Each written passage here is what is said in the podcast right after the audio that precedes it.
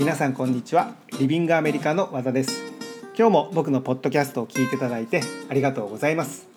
えー今日は7月の21日日曜日ですね、えーいよいよ夏休みが始まったと思います、えーね今年も夏休み皆さんどのように過ごすのでしょうか。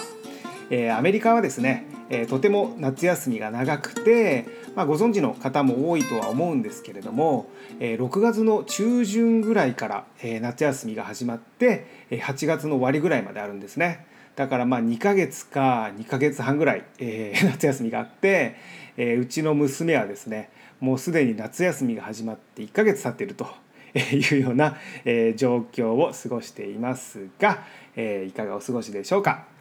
えー今日のポッドキャストなんですが、えー一つだけちょっと簡単にお知らせをさせていただきたいです。えー今リビングアメリカのお問い合わせなんですが、えーほとんどもう今 LINE で、えお問い合わせをいただくようになっています。で、まあ、LINE であればですね、えー会話のようにポンポンポンと、あのーご質問をいただくことができますし、えーまあ、こちらもですねすぐに、え確認してお返事ができるので、まあ、お問い合わせしやすいかなというところがありますし、まあ、これだけ LINE が普及しているのであれば、まあ、その使うことに抵抗もないのかなというふうに思います。であの LINE ですね、えー、とどういうふうに言ったらいいんでしょう ID でお知らせしたらいいんですかね。えー、アットマーク MHV2702X、えーもう一度言います。アットマーク MHV2702X、えーこれが ID になります。ただね口で言ってその ID を書き留めて、えー LINE 登録というのは結構面倒くさいと思いますのであの今ポッドキャストを配信している、え配信の方に、えーまあ、QR コードかこの LINE の ID を貼っておきますのでもし、えご質問があればそちらからいただけたらなというふうに思います。はい、えーそれでは今週のポッドキャスト、えー僕の近況ですね、えー最近すごくよく、えーマクドナルドマックに行きますでこれはですね、えーマックに行ってハンバーガーを食べているわけではなくてさっき言った、えーうちの娘がですねもう夏休みが始まって1ヶ月経ってるわけですね。でやれサマーキャンプだの、えーお友達と遊んだりだのいろいろ手を尽くしてはいるんですがそれでもやっぱり、あのー時間を持て余すというか一日中家にいるのででさらにうちはですね、あのー3歳の男の子が下に、えーもう一人いて、えーまあ、あのエネルギーを発散させないといけないんですね。であのマクドナルドマックに行くとあのまあほとんどですかねほとんどの場所にプレイエリアあの子供の結構でっかい遊び場があって、まあ、そこでバンバン遊んでくれるんですね。でマックに行くとあの無料の w i f i があるのでその6歳の子と、えー3歳の子を僕は遊ばせて、まあ、その遊ばせてる間に、えーまあ、仕事もできるというような一石二鳥で、まあ、行けてもね1時間とか2時間ぐらいなんですがまあちょっとその子供と一緒にいながらさらに仕事もできるというですねまあそのさっき言った一石二鳥を兼ねて、えーマックによく行くようになりました。であの本当は良くないんですけれどもあの買ってないんですねハンバーガーとか。えー、さっとお店に入ってパーッと奥の方のプレイエリアに行ってひたすら遊ばして帰ると いうのでハンバーガーとか食べてないんです。でやっぱり子供にその何ですかあのフレンチフライとか、えー、とマックナゲットとか、まあ、ハンバーガーはまだ食べないですけどあとジュースとかですねそういうのを食べさせたり飲ましたりはしたくないんですね。ただ、まあ、あんまりその何ですか、あの何も買わずに毎回行って子供だけ遊ばして帰るとえーいうことにはやっぱ罪悪感があるので、えーオーダーをしたいんですがその3歳の子がですねその、まあ、列に並んでれないんですね。その気分によってはちゃんと一緒に並んでくれるんですけどもそのプレイエリアが見えちゃったらもう行きたくて仕方がないんですね。でそうなるとオーダーができないしにくいのに加えてそもそももともとそんなにマックに行ってないですし何を頼んだらいいかまあそのフレンチフライと,、えー、とマクナゲットかをくれっていうだけだったらいいんですけど例えばじゃあ飲み物どうしようとかハンバーガー食べたいなとか思った時にゆっくり見てる暇がないんですね。でオーダーができないっていうのもあったんですけれども今ですね、えー、ほとんどの、えー、Mac のお店ではすごく大きいタッチパネルが、えー、23箇所にこう設置されててそこでオーダーができるようになってるんですね。タッチパネルピッと押すとメニューどうしますか？コンボにしますか？えーと、コンボって言わないんですね日本は。セットメニューか、えーと、ポテトと、えー、あごめんなさい。フレンチフライってポテトのことですね。もう多分日本でもそういうふうに言ってるとは思うんですが、えー、ポテトとドリンクをつけますか？とかそういうのが出てきてハンバーガーどういう種類があって？とか。でそういうのを選んでピッピッピッってやってオーダーすると。でお金は、えー、その場で、えー、タッチパネルでクレジットカードで払うか出てきたレシートを持って行って、えーと、カウンターで払うかっていうふうに出てくるんですが、まあ、僕はそのカウンターに行ってる暇がないというか 子供が走り回っちゃうので、えー、そのあのもうその場でクレジットカードで払っちゃうんですけれどもその横に番号札があるんですね。でその番号が例えば19番20番30番とか、まあ、いろんな番号札があるんですが、えー、自分で19番って入れてその札を持って待ってるとテーブルまでちゃんと持ってきてくれるんですね。すごくすごく便利で、えーとまあ、そんなに、あの食べたくはない、えー、マクドナルドなんですがこう簡単だとですねちょっと気軽にオーダーしてしまうまあそのまんまとマックの策略にはまってるだけなのかもしれませんがすごく便利だなというふうに思っています。ただですねこれ留学生の場合は、まあ、せっかくだからやっぱりあのカウンターでオーダーをして、まあ、英語の、まあ、練習って言い方あれですけど、まあ、使った方がいいんじゃないのかなというふうに思います。ただそのねあのどんなメニューがあるかも分からずにしかもこう後ろにですねたくさんの人が並んでいるとですねただでさえドキドキしちゃうのに、えー、さらに焦っちゃうと。いうような状況に、ね、なってしまうと思うのでそんな時ですねこういうタッチパネルのとこに行ってそのメニューだけ見てどんなメニューがあるんだってドリンクは何があるんだえーと、セットメニューにしたらどうなるんだいくらなんだとかそういうのを全部見て何をオーダーしてからあ何をオーダーするかえ決めてから並ぶと、え、すごく安心だと思います。だからもうあとはその英語のあれで英語を使うだけですよね。そこだけにドキドキすればいいので、まあ、なんていうか余計な ドキドキをしなくて済むかなというふうに思います。だからそのまあそのタッチパネルの使い方ですよね。僕はもう子供がおとなしく並んでくれないのであと Mac のメニューがわからないと。ゆっくりしてられないので、まあ、タッチパネルでこうもうオーダーしちゃいますが、えまあ、留学生であれば、まあ、せっかくだから英語を使うのために、えー、カウンターでオーダーしてただまあ事前にそういうふうに、えー、メニューが分かってると安心かなというふうに思います。ああと一つこれはもう留学生にあんまり関係ない、えー、僕の感想なんですが Mac 日本はどうなんですかね？Mac でドライブスルーをする時もあるんですね。でそのドライブスルーをする時にさっきも言ったように僕はあんまりそのマックに行かないのでメニューがわからないんです。でブーってドライブスルーのレーンに入って車でですねでオーダーのところにメニューがあるんですよ。でこれちょっと当たり前かもしれないんですけどメニューを見るのとオーダーするのを同時にやんなきゃいけないんですね。で例えば後ろに車が並んでたりとかするとまあ日本人だからかもしれないんですけどやっぱりこう焦っちゃうんですよね。であのどうしますってあのマイク越しに言われるじゃないですかでもまだメニュー今ついて今からメニュー見たいのにどうしますって聞かれてえちょっと待ってっていう時もあるんですがなんかちょっとこう焦っちゃうんですよね。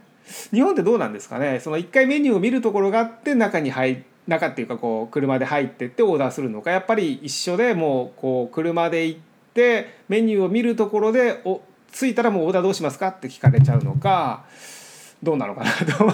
これは単純に僕の疑問なんですがもうちょっとゆっくりメニューを見てオーダーを決めたいなとだから分かんないともう同じものを頼んじゃうんですね。どどうなのかなというのが、えー、僕の近況になります。はい、えー、それでは今日のトピックに行きたいと思います。えー、今日のタイトルは学生寮とホームステイどっちがおすすめの滞在方法、えー、というものになります。でこれはもうそうですね。留学をするのであれば、えー、滞在方法どうしようかとがっつり決まっていなければすごくすごく気になるところだと思います。でそうですね。今夏の留学にあたりものすごくこのご質問も頂いているので、えー、ポッドキャストでしっかりお話ししとこうと思うわけなんですがこれはですねまああのー、どういった留学をしたいのか、まあ、留学生の目的ですね。あと留学の種類。あともっと詳しく言うと、えー、留学生の年齢とかにも、えー、関係してきます。でまあ最初に言っとくと、えー、どっちがいい滞在先どっちが悪い滞在先ということはありません。でどっちがおすすめっていうのも、えー、一概に言えないので、えーとまあ、一般論というか、あのー、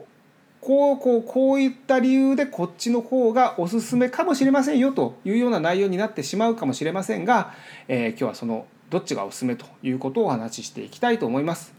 で今回はですね、えーと、語学留学とダンス留学この2つに絞ってお話をしていきたいと思います。えー、大体一般の留学でいうと語学留学なんですが、まあ、ダンス留学に限って、えー、おすすめの滞在先が違ったりしますのでこの2つちょっと詳しくお話ししていきたいと思います。でまず語学留学ですね。もう語学留学であれば、えー、簡単です。おすすめはホームステイです。でまあ語学留学の目的っていうのはやっぱりもう英語を上達したいということなのでまあホームステイまあもうホームステイの説明は今更必要ないとは思うんですがやっぱりそのアメリカの一般の家庭に滞在して一緒に生活をするわけですからもうどんな状況であれ、えー、必ず英語を使うことになるわけですね。でさらにそのそもそもその留学中はですね、えー、完全に英語の環境になるんですが、まあ、忘れてはいけないのがその学校だからまああの語学学校ですよね。で仲良くなるお友達は、えー、みんなアメリカ人ではないと、えー、外国人ということなんですね。まあ、これがもう大学に留学しちゃうんだったら別なんですがもう語学留学で語学学校に通う場合、まあ、お友達はみんな留学生なので、まあ、当たり前っちゃ当たり前なんですが、えー、英語を勉強しに来た外国人です。アメリカ人ではないんですね。フランス人だったりブラジル人だったり中国人だったりポルトガル人だったり。で、えー、これ結構留学前に見落とし見落としがちなポイントで留学してからしかもある程度経ってからですね。あれそういえばアメリカ人の友達誰もいないじゃんと。最初の頃はですねいろんな国の友達ができてワクワクしてそれはいいんですよ。それが悪いわけではないんです。である程度英語が上達してってそういった例えばもう1年とか半年後とかそういう時ですけれどもその時に、まあ、ちょっと物足りなさを感じてくることも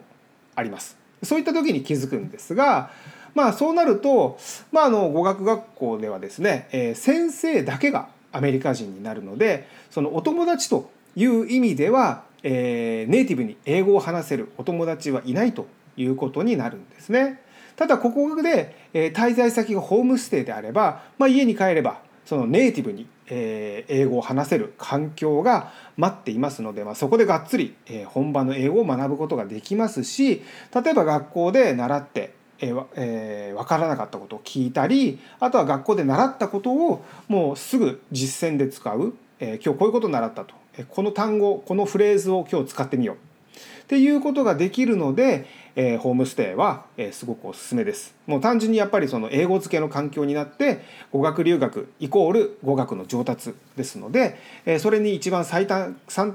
最最短距離で向かうことができるというふうに思うので、まあ、ホームステイがおすすめかなというふうに思います。でダンス留学の場合ですねもうこちらはおすすめは学生寮です。で、えー、まあ一応そのダンス留学なのでダンスをメインに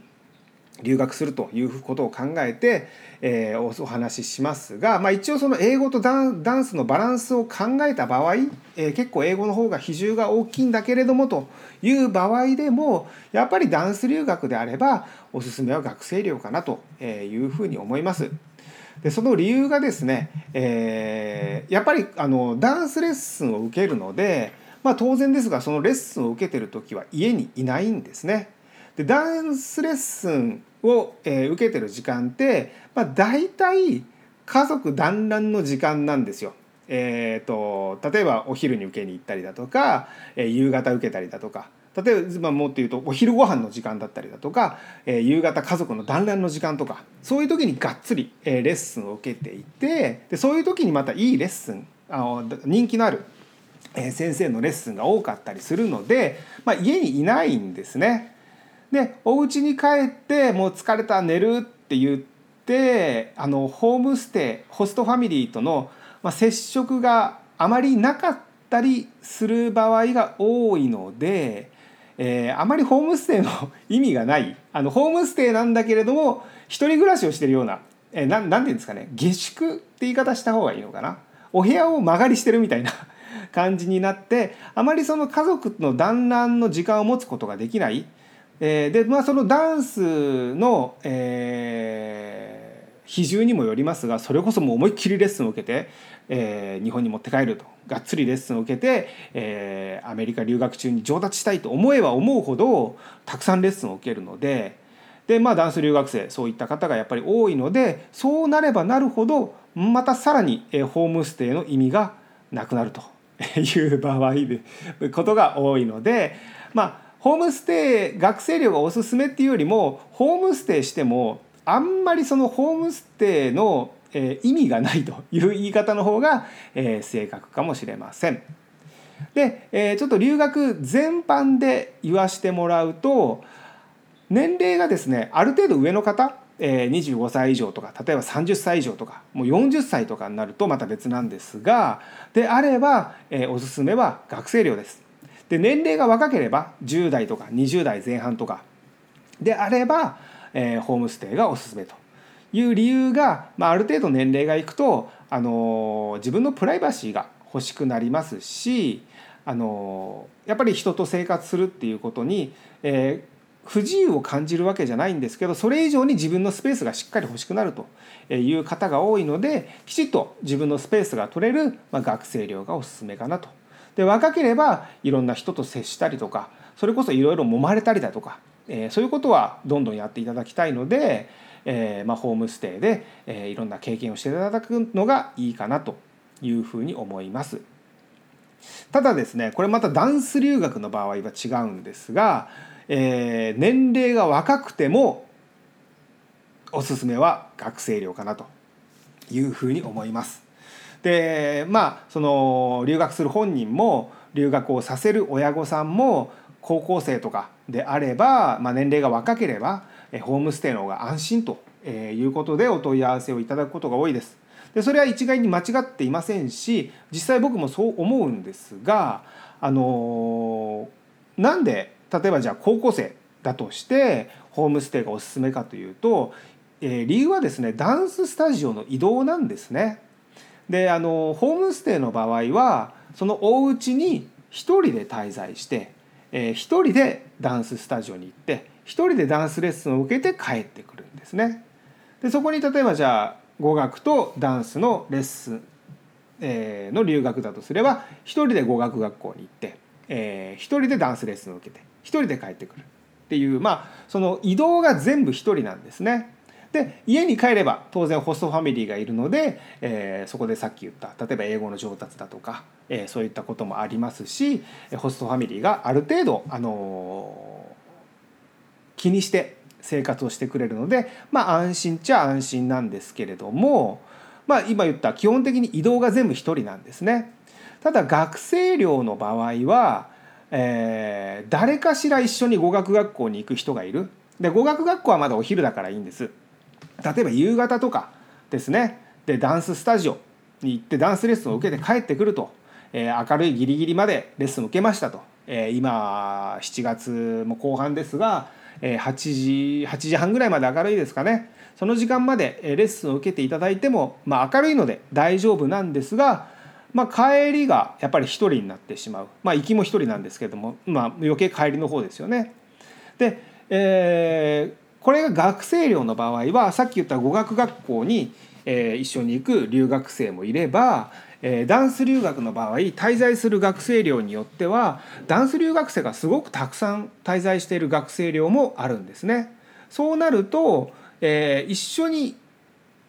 寮からえー、ダンススタジオまで行ってたとえ別々のレッスンだったとしても別々の先生を受けたとしても、えー、フロントにじゃあ何時で待ち合わせねとかいうふうに決めて一緒に、えー、お家まで帰れる滞在先の学生寮まで一緒に帰ることができると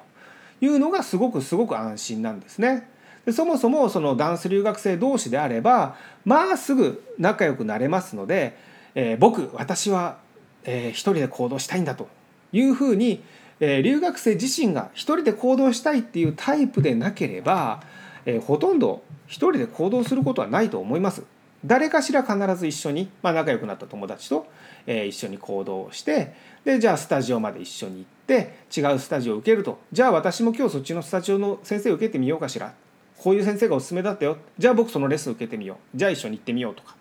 えー、そういう話になるので一緒にスタジオまで行って。一緒に帰ってこれるというのがですねすごく安心ですし、まあ、それが年齢が若い留学生であれば余計に安心なのではないのかなというふうに思います。であのまあ、学生寮によってはですね日本人の寮長が滞在している場合もあるので、えー、そういった寮であれば分かんないことがあれば、まあ、日本語で相談できるっていうのも、まあ、安心かなというところかと思います。えー、あただですねこれは先一番最初にも言いましたが、えー、ホームステイと学生寮のどちらがいいとかどちらが悪いとか、えー、そういうことではありません。まあ、どちらにもメリットがありますし、えー、正直どちらにも、えデメリットがあります。でそれをまあ自分の留学に置きた置き換えた場合ですね、えー、自分は一体どんな留学がしたいんだろうと、えー、何が一番ポイントなのかなと